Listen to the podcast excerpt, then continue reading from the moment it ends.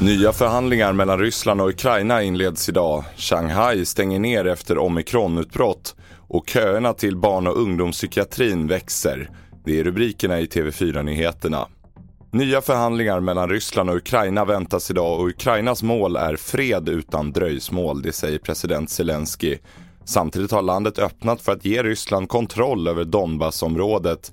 Utrikeskommentator Elisabeth Frerot berättar vad man kan förvänta sig av fredssamtalet. Det är möjligt att vi är i ett nytt skede nu när kriget går dåligt för Ryssland och man kanske ändå ser att man kan framställa kontroll över Donbass som en seger.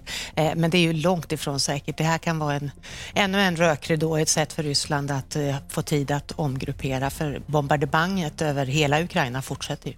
Mer om den här utvecklingen på tv4.se. Stora delar av Shanghai har försatts i lockdown efter att Kinas största covidutbrott noterats i staden.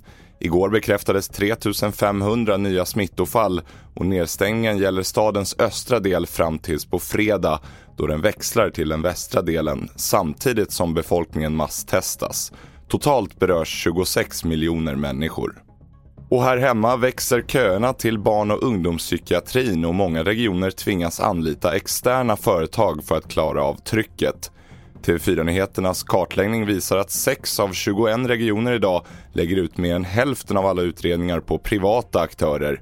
Ett stort misslyckande menar organisationen Attention där Anki Sandberg är ordförande. Jag tycker det är lite förvånande för den här signalen om långa köer och att barn far illa av att vänta, den har de ju fått sedan väldigt lång tid tillbaka.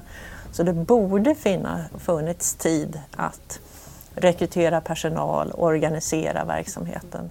Till sist kan vi berätta att katten Valiant som i fjol hittades övergiven i en vedhög i Kalmar ska nu tillsammans med fyra andra katter avbildas och bli frimärken.